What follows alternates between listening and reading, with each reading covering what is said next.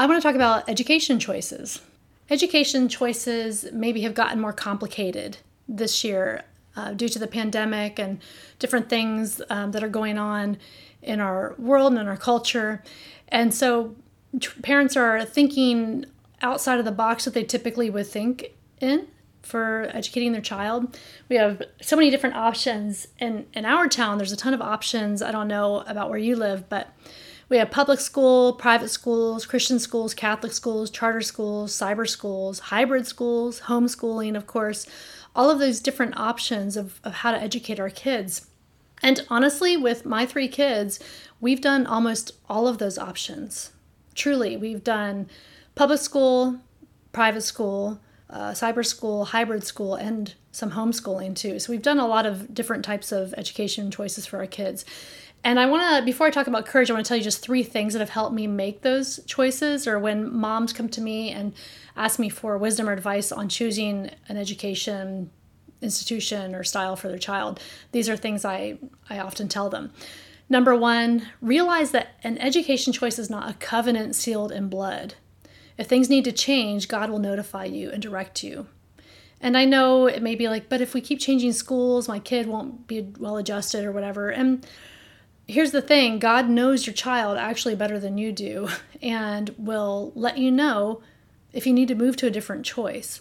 And we've done this with our kids a couple times, and we've just seen God move every single time. We even had one of our kids repeat a grade, and God just worked in that and was a great decision and not one of regret or shame or anything. And so just know that this is not a covenant relationship you're entering into when you choose a school or an education process. The second thing is listen to God and be 100% unified with your spouse and the decision. If you're single and you're in the single parenting space, seek the wisdom of a mentor or a wise, like minded friend. Listening to God about our kids' education for me hasn't necessarily been like I sit in a, a holy space and just, Lord, tell me, tell me, tell me, where did my kid go to school? It's ended up just kind of like, we pray about it, God, we're not really sure what to do. And then something suddenly is in front of us, and we're both like, oh, well, that seems like a good option. And then my husband and I pray about it, and we feel unified, and God just opens doors towards it. That's typically how it's worked for us. But I do know this if you are married and your spouse is completely against the way that you want to educate your child, you need to nail that out, work that out before you make this decision because if things get weird or funky with your education choice, then there's so much room for blame. So ask the Lord for unity. Have good conversations with your spouse and land in a place of unity. And that might mean some compromise on both ends, but you have to be in a unified place because um, the room for blame can be wide open later on if you're not. So, the first thing, realize your education choice is not a covenant sealed in blood. The second thing is listen to God and be unified with your spouse or a mentor or somebody who walks with you through life. Uh, be unified with them about the decision. And the third thing is don't let your kids 100% make the choice. And I know this might be controversial to some, but we have never felt that way with our kids. We've never been like, it's totally your choice because it's not. Especially if it's a situation where we're paying a tuition we always say we want to have conversations around this. We want to know your opinions. We want to know your thoughts. We, of course, want to know what your, your pros and cons are about the choice.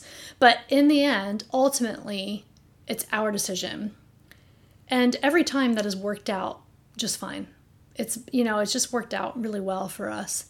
If a kid thinks it's all their choice of where they go to school, especially if they're younger, but even we even did it with our oldest one when she was going into high school if they think it's all their choice, well, that's not really teaching them how to make a good choice. We have to walk with them in making choices. And there's much for a child to learn as they watch parents work through making these kinds of decisions and what they're the pros and cons and listening to God and all of that. So those are my three my three things that have helped us make education choices. Now, after you make your decision, you need to do two things. Number one, stand strong in your decision trusting that God led you there. Stand strong in your decision, trusting God led you there. More on that in a minute. Second thing, support other moms in their decision they're making for their child, even if it is completely not what you would ever do in a million years. because God has told you that that's not where your child is going to be educated. I'm just hearing different conversations around this topic right now in, in our little community, and some people are getting hurt. And we can't always protect people from getting hurt. That's not what I'm saying. Like you don't have to like tiptoe around everybody, but be aware of the things you're saying because it might be that you've really decided that homeschooling would be a toxic thing for your child or it's just not the best option for your child. And you've chosen public school as the best option for your child.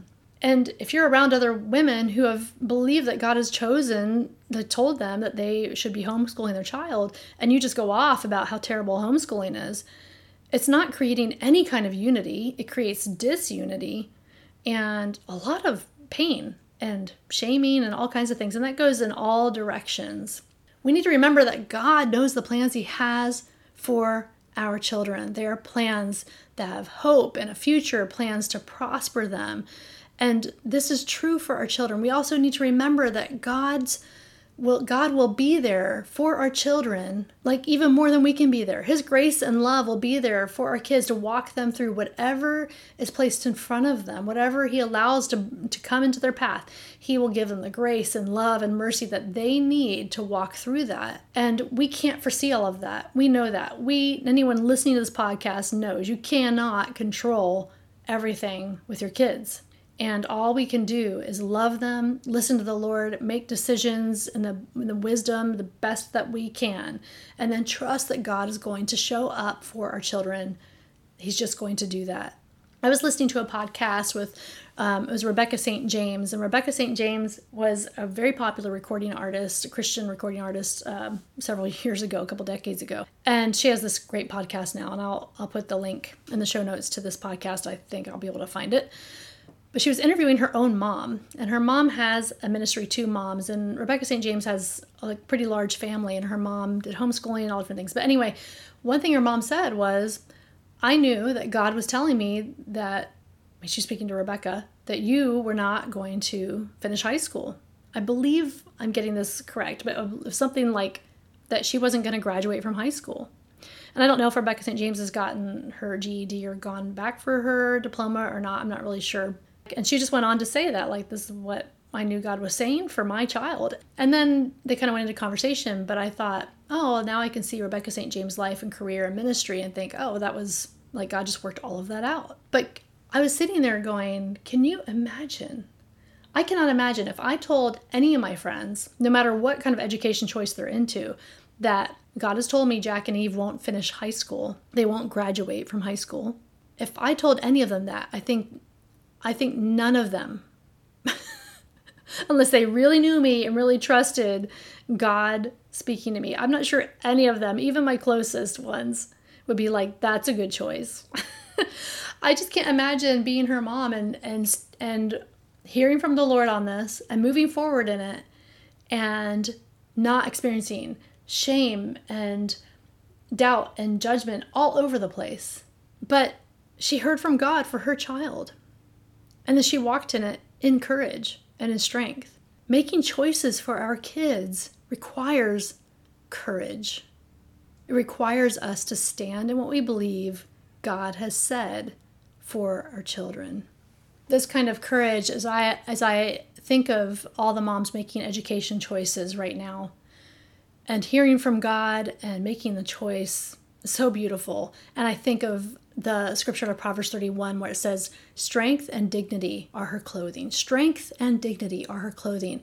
I imagine in my mind all these moms hearing from God and making these choices and standing tall with each other, not against each other, in strength and dignity, saying, We have heard from God and we are trusting that God is placing our kids in the educational space that is necessary for their story. And we are not going to judge each other on what decisions we're making for our kids educationally. We're just not going to do it. We're going to walk in strength and dignity and unity and supporting each other. This requires that we walk in courage for the decisions we've made for ourselves and courage for our sisters, for these other moms to stand up and say, hey, I know that mom hears from the Lord. And so she is going, she's made the right decision for her kid. And you need to stop speaking poorly about them. Let's trust that she's hearing from God and that God is writing her child's story. We need to be courageous in speaking truth to each other and speaking truth on behalf of each other and standing in the truth that God has placed in front of us.